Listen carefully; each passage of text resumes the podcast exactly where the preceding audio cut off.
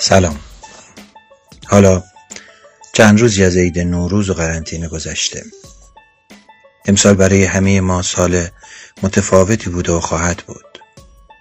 ضمن عرض تسلیت به خانواده هایی که متاسفانه عزیزانشون رو از دست دادن، خواهش میکنیم که رعایت کنید و تو خونه هاتون بمونید تا تموم بشه این روزای سخت، تا خشکیده بشه ریشه این ویروس عجیب که کل مردم دنیا رو درگیر خودش کرده.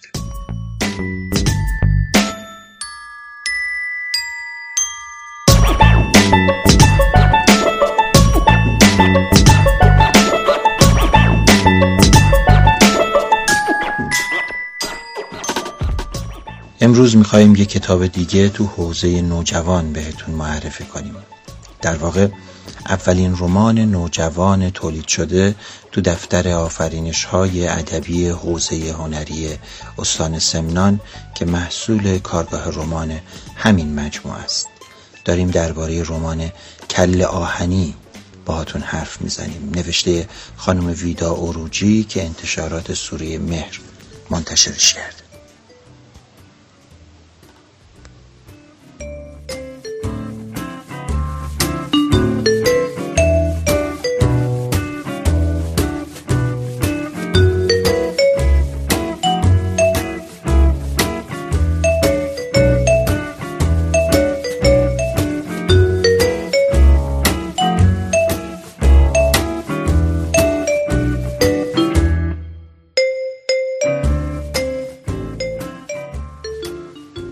خانم ویدا اروجی متولد آبان ماه هزار و سیصد و پنجاه و هفت هستند. از دوازده سالگی و با کانون پرورش فکری کودکان و نوجوانان نوشتن، مخصوصا شعر نوشتن رو آغاز کردند، تا اینکه با پایان یافتن تحصیلاتشون تو مقطع کارشناسی به صورت جدی و با مشارکت در کلاس‌های داستان حوزه هنری استان سمنان داستان نوشتن رو هم آغاز کردند. به گفته خودشون همیشه به کودکان و نوجوانان علاقه داشتند و دغدغه‌های اونها براشون مهم بوده و دوست داشتند برای این رده سنی بنویسند و کاری انجام بدن. در این حوزه سه جلد کتاب داستان کودک رو با انتشارات سمنگان چاپ کردند و اولین رمان نوجوانشون با اسم کله آهنی روزهای آخر سال هزار و سیصد و نود و هشت منتشر شده. در ادامه خانم ها ویدا اروجی و فاطمه کریم بخشهایی از کتاب کله آهنی رو برای شما میخونن. امیدواریم که این کتاب رو بخونید و ازش لذت ببرید. مراقب خودتون باشید. خدا نگهدار.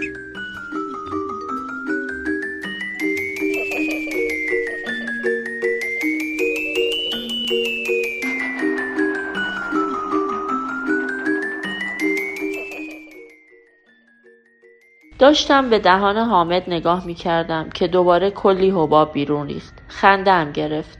حامد با عصبانیت نگاهم کرد و گفت ببند نیشتو اسب آبی، به چی می خندی؟ حتما هنر کردی، عین خیالش هم نیست. مامان با عصبانیت گفت دیگه لازم نکرده بری مدرسه، از فردا داداشت می برتت سر کار. شاید اگر هفته پیش یا همین سه روز پیش این حرف را شنیده بودم کلی خوشحال می شدم. اما نمیدانم چرا حالا که خودشان گفته بودن مدرسه نرو و من به آرزویم رسیده بودم خوشحال نبودم. بیان که فکر کنم گفتم من میخوام برم مدرسه که بعدش برم مدرسه‌ای که ساز زدن یاد میدن.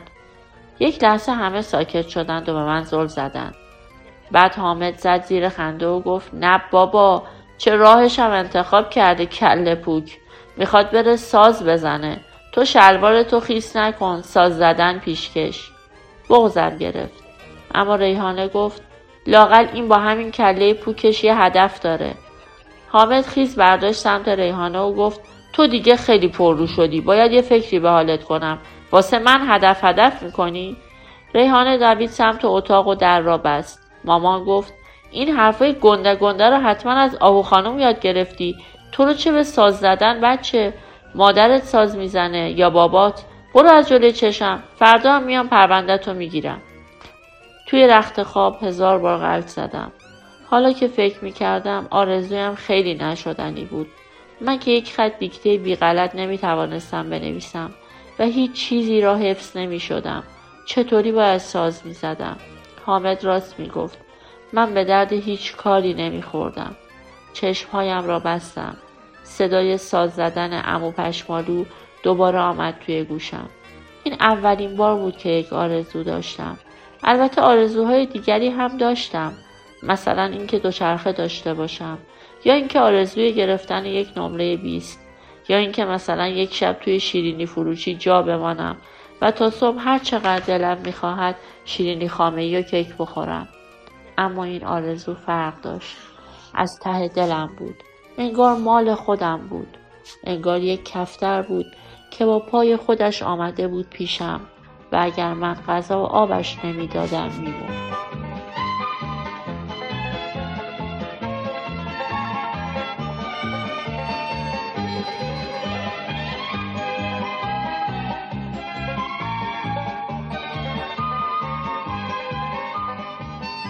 لباسم را پوشیدم. یاد چیزی افتادم.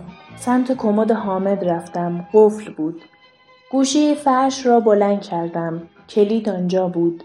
در کمد را باز کردم و کفشهایم را برداشتم. مامان ریحانه را صدا زد. ریحانه گفت زود باش. پنج هزار تومن پول و کفش و کتابی را که هنوز توی کاغذ کادو بود توی کوله پشتیم چپاندم.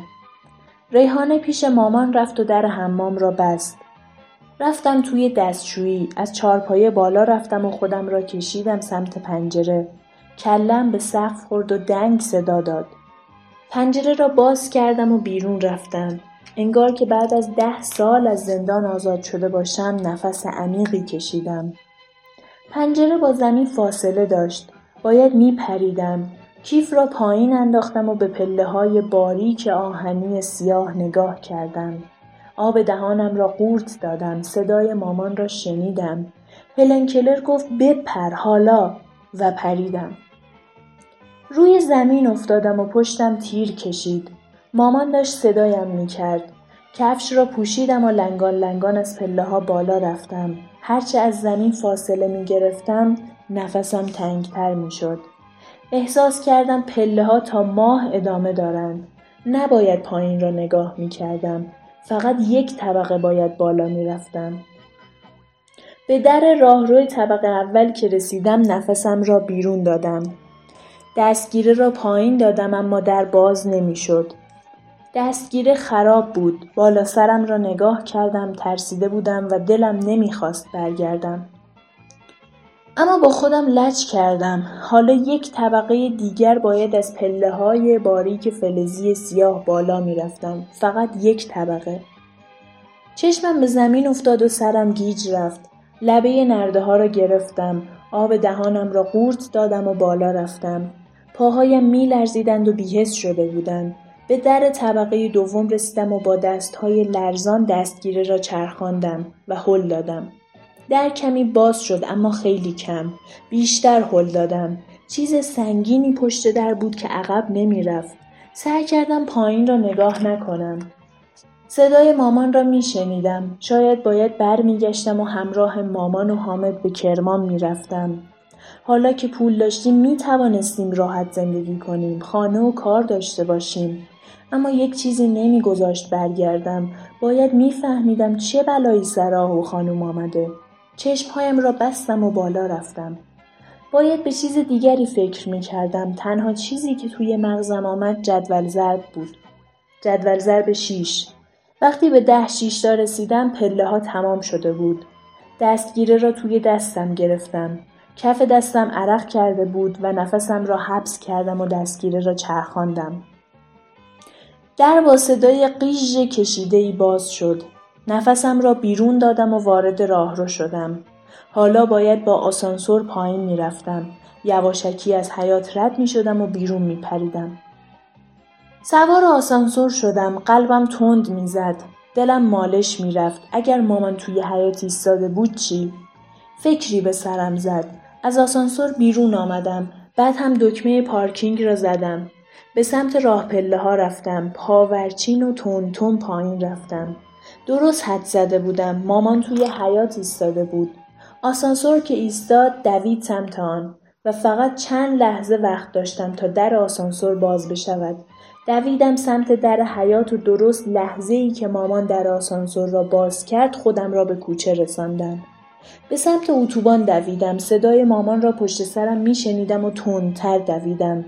انگار هاشم و نادر و حامد و گرگ ها دنبالم کرده باشند. نمیدانستم مامان پشت سرم میآید یا نه. فقط میدویدم. نفسم بند آمده بود و سینه‌ام میسوخت. ایستگاه اتوبوس را که دیدم جان گرفتم.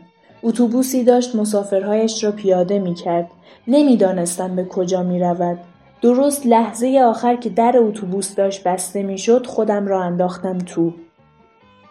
خم شدم و نفسم را بیرون دادم. به مردی که کنارم بود گفتم اتوبوس کجا میره؟ مرد چپ چپ نگاهم کرد و چشمش را از روی سرم دزدید و گفت داشتی فرار میکردی؟ تازه یادم افتاد کلاه سرم نیست. انگار بدون لباس از حمام به خیابان دویده بودم. سرم میسوخت. گفتم نه عجله دارم. مرد زیر چشمی به کلم نگاه کرد و جوابم را نداد. انگار ترسیده بود. شاید فکر میکرد من یک آدم فضایی هستم که همین الان از یک سیاره دیگر به زمین رسیدم و میخواهم زمین را نابود کنم.